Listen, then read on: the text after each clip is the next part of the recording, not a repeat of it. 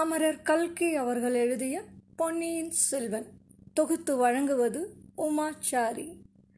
பாகம் 3 கொலைவாள், அத்தியாயம் 44 நந்தி வளர்ந்தது. படகு அப்போது சென்று கொண்டிருந்த இடத்தில் கால்வாயின் கரைகள் இருபுறமும் ஓங்கி உயர்ந்திருந்தன. பூங்குழலி சுட்டிக்காட்டிய இடத்தில் கால்வாயின் ஓரமாக படித்துறை மண்டபம் ஒன்று காணப்பட்டது. படிகள் முடிந்து மண்டபம் தொடங்கும் இடத்தில் இரண்டு ஓரங்களிலும் இரண்டு நந்தி விக்கிரகங்கள் அமைக்கப்பட்டு இருந்தன. சிறந்த வேலைப்பாட்டுடனும் ஜீவகலையுடனும் விளங்கிய அந்த நந்தி பகவானுடைய சிலைகளை இன்றைக்கெல்லாம் பார்த்து கொண்டே இருக்கலாம். இந்த சிலைகளின் முக்கியம் பற்றியே அம்மண்டபத்துக்கு நந்தி மண்டபம் என்ற பெயர் ஏற்பட்டு இருந்தது. வருடத்துக்கு ஒருமுறை வசந்த உற்சவத்தின் போது திருநாகை காரோணத்து காயாரோகண சுவாமியும் நீலாயதாட்சி அம்மனும் அந்த மண்டபத்திற்கு விஜயம் செய்து கொலுவீற்றிருப்பது வழக்கம். அப்போது மக்கள் திரள் திரளாக அங்கே வந்து சேர்வார்கள். உற்சவம் பார்த்துவிட்டு நிலா விருந்து மருந்திவிட்டு திரும்பி செல்வார்கள். நகரத்திலிருந்து சற்று தூரத்தில் இருந்தபடியால் மற்ற சாதாரண நாட்களில் இங்கே ஜனங்கள் அதிகமாக வருவது இல்லை. படகு மண்டபத்தை நெருங்கியது. மண்டபத்தில் இருந்த இரு பெண்மணிகளையும் பார்த்த பிறகு இளவரசனுக்கு வேறு எதிலும் பார்வை செல்லவில்லை, கவனமும் செல்லவில்லை. படகு நெருங்கி வந்தபோது இளைய பிராட்டி குந்தவை படிகளில் இறங்கி கீழ்ப்படிக்கு வந்தார். வானதியோ மண்டபத்திலேயே தூணொன்றின் பின்னால் பாதி மறைந்தும் மறையாமலும் நின்று கொண்டு இருந்தார். படித்துறை அருகில் வந்து படகு நின்றது. இளவரசன் இறங்குவதற்கு படகில் இருந்தபடி சேந்தனமுதனும் படியில் நின்றபடி இளைய பிராட்டியும் உதவி செய்தார்கள். சேந்தனமுதனும் பூங்குழலியும் படகை பின்னோக்கி செலுத்தி கொண்டு போய் சிறிது தூரத்தில் நிறுத்தினார்கள். தம்பி, எப்படி மிளிந்து விட்டாய் என்று குந்தவை கூறியபோது அவளுடைய கனிந்த குரலிலே கண்ணீர் கலந்து துணித்தது. பொன்னியின் செல்வன், என் உடம்பு மெலிவு இருக்கட்டும், அக்கா உன்முகம் ஏன் இப்படி வாடியிருக்கிறது? என்னை கண்டதும் உன்முகம் தாமரை போல மலருவது வழக்கமாயிற்றே, இன்றைக்கு ஏன் உன் முகச்சந்திரனை மேகம் மறைத்திருக்கிறது? உன் கண்கள் ஏன் கலங்கி இருக்கின்றன? ஆகா, உன் உள்ளத்தை புண்படுத்தி வேதனை அளித்த எத்தனையோ காரியங்கள் நிகழ்ந்திருக்க வேண்டும். இல்லாவிடில் எனக்கு அவ்வளவு அவசரமான ஓலை அனுப்பியிருக்க மாட்டாய் என்றான். ஆம் தம்பி, எத்தனையோ அவசரமான விஷயங்கள் சொல்ல வேண்டும், கேட்க வேண்டும். இலங்கையின் தங்க சிம்மாசனத்தை வேண்டாம் என்று தள்ளிய வள்ளலே, இந்த கருங்கல் சிம்மாசனத்தில் சிறிது நேரம் உட்கார்ந்து கொள் என்றார். பொன்னியின் செல்வன் உட்காரும்போது தமக்கையின் பாதங்களை தொட்டு கண்ணில் ஒத்திக்கொண்டார். குந்தவை அவனுடைய தலையை கரத்தினால் தொட்டு உச்சி முகர்ந்தார். அவளுடைய கண்ணில் மேலும் கண்ணீர் ததும்பியது. இருவரும் உட்கார்ந்த பிறகு குந்தவை, தம்பி, உன்னை இன்றைக்கு நான் இங்கு வருவித்திருக்கவே கூடாது. சூடாமணி விகாரத்தின் தலைவர் உனக்கு உடம்பு நன்றாய் குணமாகிவிட்டது என்று செய்தி அனுப்பினார். அது சரியல்ல. ஜுரம் உன்னை வாட்டி எடுத்திருக்கிறது. ஆனால் உன்னை பார்க்காமல் இருக்கவும் என்னால் முடியவில்லை. ஆனைமங்கலம் வந்த பிறகு ஒவ்வொரு கணமும் ஒரு யுகமாக சென்று கொண்டு இருந்தது என்றார். அக்கா, என்னை இங்கு வருவித்தது பற்றி நீ கவலைப்பட வேண்டாம்.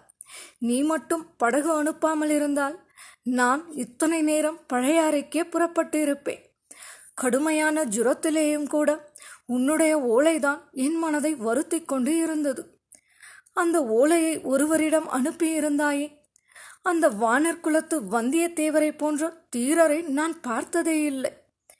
எத்தனையோ விதமாக அவரை சோதித்தேன், எல்லாவற்றிலும் தேறிவிட்டார்.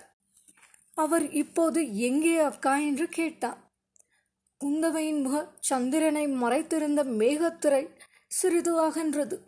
பவழ இதழ்கள் திறந்து முத்துப்பற்கள் தெரியும்படி புன்னகை பூத்து, தம்பி, அவரை பற்றி இப்போது என்ன கவலை? வேறு எவ்வளவோ விஷயங்கள் இருக்கின்றன என்றார். என்ன அப்படி பேசுகிறாய்?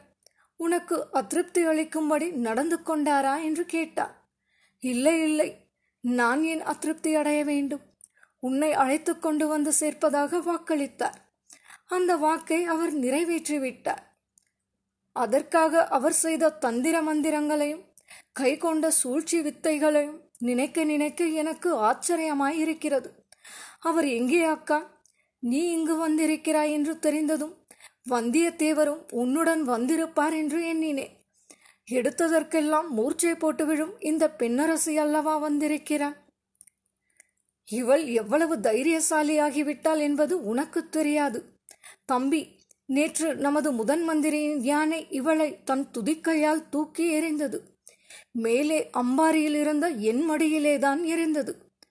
ஆனால் அது அவளுக்கு தெரியாது. அப்போது எவ்வளவு தைரியமாக இருந்தாள் என்பதை நீ பார்த்திருந்தாள். போதும், உன்னுடைய தோழியின் புகழை நிறுத்திக்கொள். என் நண்பரை பற்றி சொல் என்றார். அவரை பற்றி என்ன சொல்வது? அவர் வந்த காரியம் ஆகிவிட்டது. திரும்பி அவருடைய எஜமானன் ஆதித்த கரிகாலனிடம் போய்விட்டார் என்றாள் குந்தவை. அப்படியானால் அவர் வாக்கு தவறிவிட்டார். தாம் காஞ்சிக்கு போகப் போவது இல்லை என்றும் சோழ நாட்டிலேயே இருந்துவிடப் போவதாகவும் கூறினாரே, அது எப்படி சாத்தியம்? சோழ நாட்டிலிருந்து அவர் என்ன செய்வது?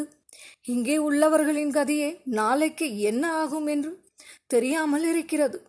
அவர் பேரில் உனக்கு அவ்வளவு பிரியம் இருந்தால் சக்கரவர்த்தியிடம் தெரிவித்து அவருடைய முன்னோர்கள் ஆண்ட சிற்றரசை அவருக்கு திருப்பிக் கொடுக்கும்படி செய்துவிட்டால் போகிறது என்றாள் குந்தவை. சிற்றரசை வைத்துக்கொண்டு அந்த மகாவீரர் என்ன செய்வார் அக்கா? எல்லா சிற்றரசர்களும் என்ன செய்கிறார்களோ அதை அவரும் செய்கிறார். நீதான் இலங்கா ராஜ்யம் வேண்டாம் என்று மறுத்தாய், அதுபோல அவரும் வேண்டாம் என சொல்லுவார் என நினைக்கிறாயா? இளவரசன் இளநகை புரிந்த வண்ணம், அக்கா, இலங்கை ராஜ்யம் வேண்டாம் என்று நான் சாட்சிகள் வைத்துக்கொண்டு மறுத்திருக்கிறேன். அப்படி இருந்தும் என் மீது குற்றம் சாட்டி சிறைப்படுத்தி கொண்டு வர தந்தை கட்டளையிட்டிருக்கிறார் என்றார்.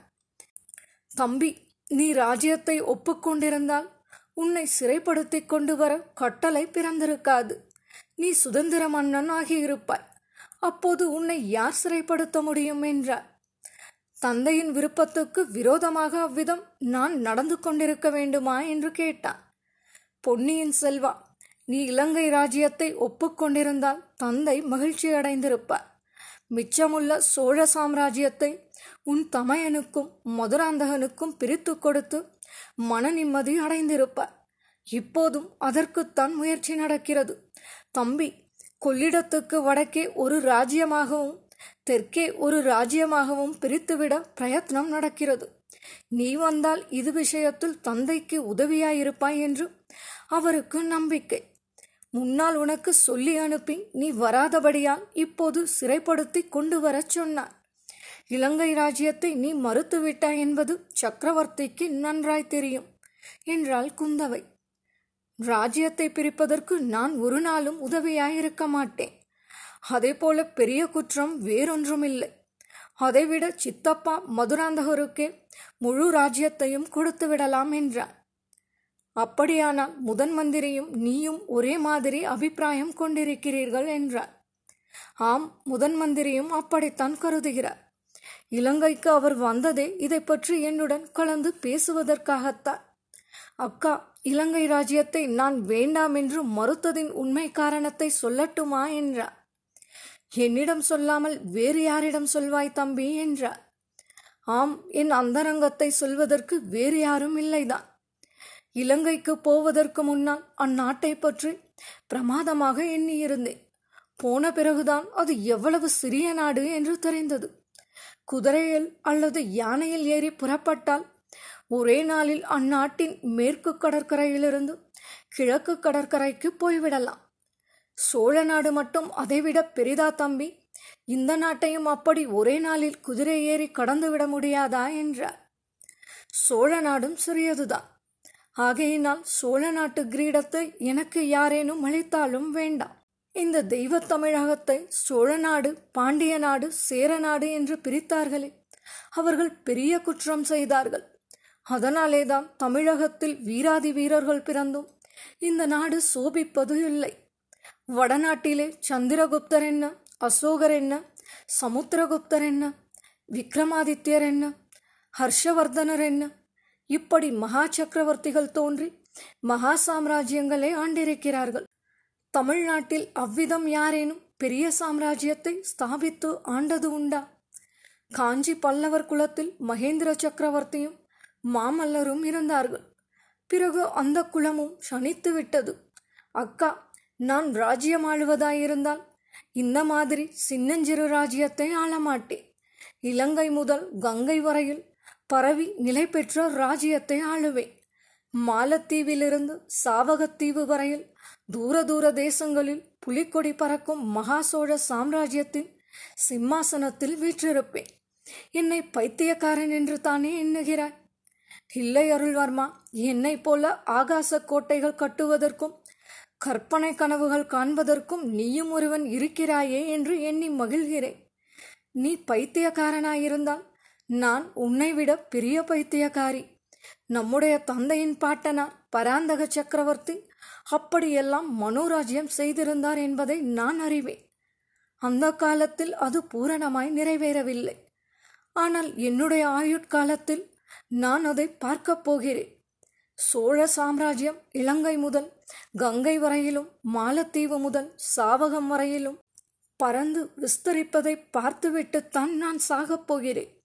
இந்த என் எண்ணம் நம் தமையன் ஆதித்த கரிகாலனால் நிறைவேறும் என்று ஒரு காலத்தில் நம்பினேன். அந்த நம்பிக்கை எனக்கு இப்போது போய்விட்டது. ஆதித்த கரிகாலன் மகாவீரன். ஆனால் மனதை கட்டுப்படுத்தும் ஆற்றல் அவனிடம் இல்லை. அதனால் அவன் பெரிய காரியங்களை சாதிக்க முடியாது. என் மனோரதம் உன்னால் நிறைவேறும் என்ற ஆசை எனக்கு இன்னும் இருக்கிறது. ஒருவேளை அதுவும் கைகூடாமல் போகலாம். அதனாலும் நான் நிராசையடைய மாட்டேன். உன்னால் கைகூடாவிட்டால் உனக்கு பிறக்கும் பிள்ளையினால் கைகூடும் என்று உறுதி கொண்டு இருக்கிறேன். உனக்கு பிறக்கும் புதல்வனை பிறந்த நாளிலிருந்து நானே எடுத்து வளர்ப்பேன். அவனை இந்த உலகம் கண்டறியாத மகாவீரன் ஆக்குவேன். அற்ப ஆசைகளில் அவன் மனதை செலுத்த விடாமல் அற்புதங்களை சாதிக்கக்கூடிய சிங்கமாக்குவேன். அக்கா, நீ என்னை விட பெரிய பைத்தியம் என்பது நிச்சயம். எனக்கு திருமணம் செய்து கொள்ளும் எண்ணமே இல்லை. எனக்கு பிறக்கப் போகும் புதல்வனை பற்றி நீ பேச ஆரம்பித்து விட்டாய். நீ செல்லம் கொடுத்து வளர்க்கும் தோழிகளில் யாருக்காவது அத்தகைய எண்ணம் இருந்தால் என்னை மணந்து கொண்டு மணிமகுடம் சூடி சிம்மாசனத்தில் வீற்றிருக்கலாம் என்ற ஆசை இருந்தால் அது ஒரு நாளும் நிறைவேறப்போவது இல்லை. இதை நிச்சயமாய் அவர்களுக்கு சொல்லிவிடு என்று பொன்னியின் செல்வன் கூறியபோது அவனுடைய பார்வை ஒரு கணம் மண்டபத்தின் தூணுக்கு பின்னால் நின்றிருந்த வானதியின்பால் சென்றது. மறுகணம் அவன் திரும்பிய போது அவனுக்கு எதிரே இருந்த படித்துறை நந்தி விக்கிரகத்தை பார்த்தான். அக்கா, ஒரு செய்தி. இலங்கை சிறிய ராஜ்யமாயிருந்தாலும் அந்த ராஜ்யத்தை முற்காலத்தில் ஆண்ட மன்னர்கள் மகாபுருஷர்கள், பெரிய உள்ளங்களை படைத்தவர்கள். அவர்கள் பெரிய பெரிய திட்டங்களை போட்டு பெரிய பெரிய காரியங்களை சாதித்தார்கள்.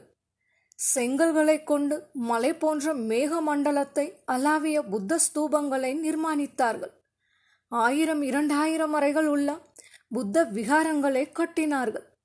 10000 தூண்கள் உள்ள மண்டபங்களை எழுப்பினார்கள்.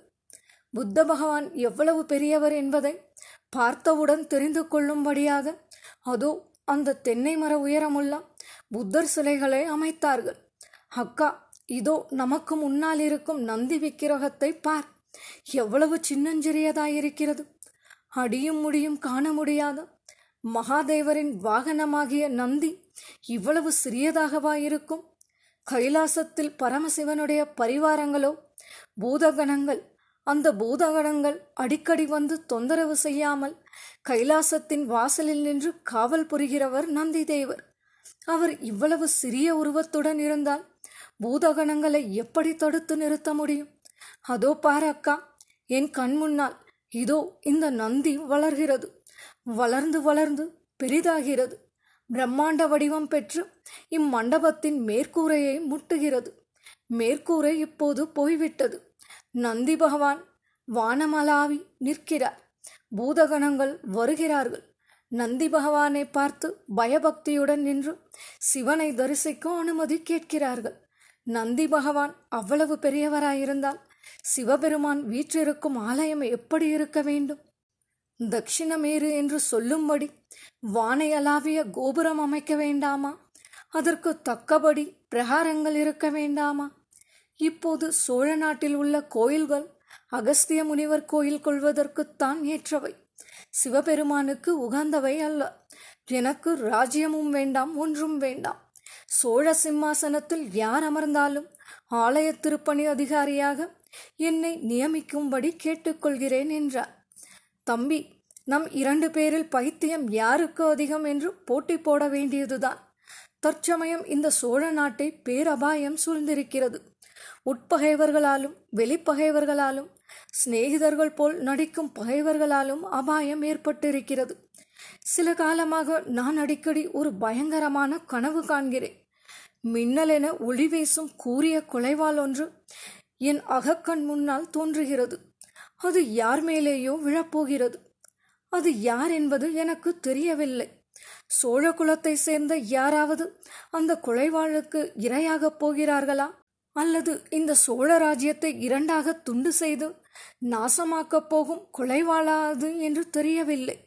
நீயும் நானும் யோசித்து முயற்சி செய்துதான் அத்தகைய அபாயம் இந்நாட்டுக்கு ஏற்படாமல் தடுக்க வேண்டும் என்றாள் இளைய பிராட்டி.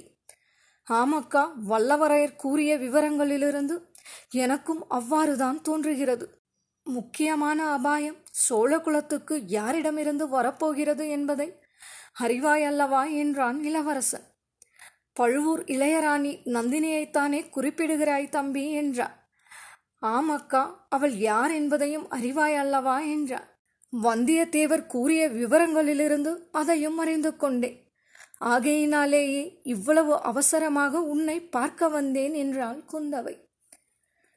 இத்துடன் பாகம் 3 கொலைவாள் அத்தியாயம் 44 நந்தி வளர்ந்தது நிறைவடைந்தது. நேர்கள் இதுவரை கேட்டது அமரர் கல்கி அவர்களின் பொன்னியின் செல்வன். உங்கள் கருத்துக்களை மின்னஞ்சல் ஊடாக தெரியப்படுத்தவும்.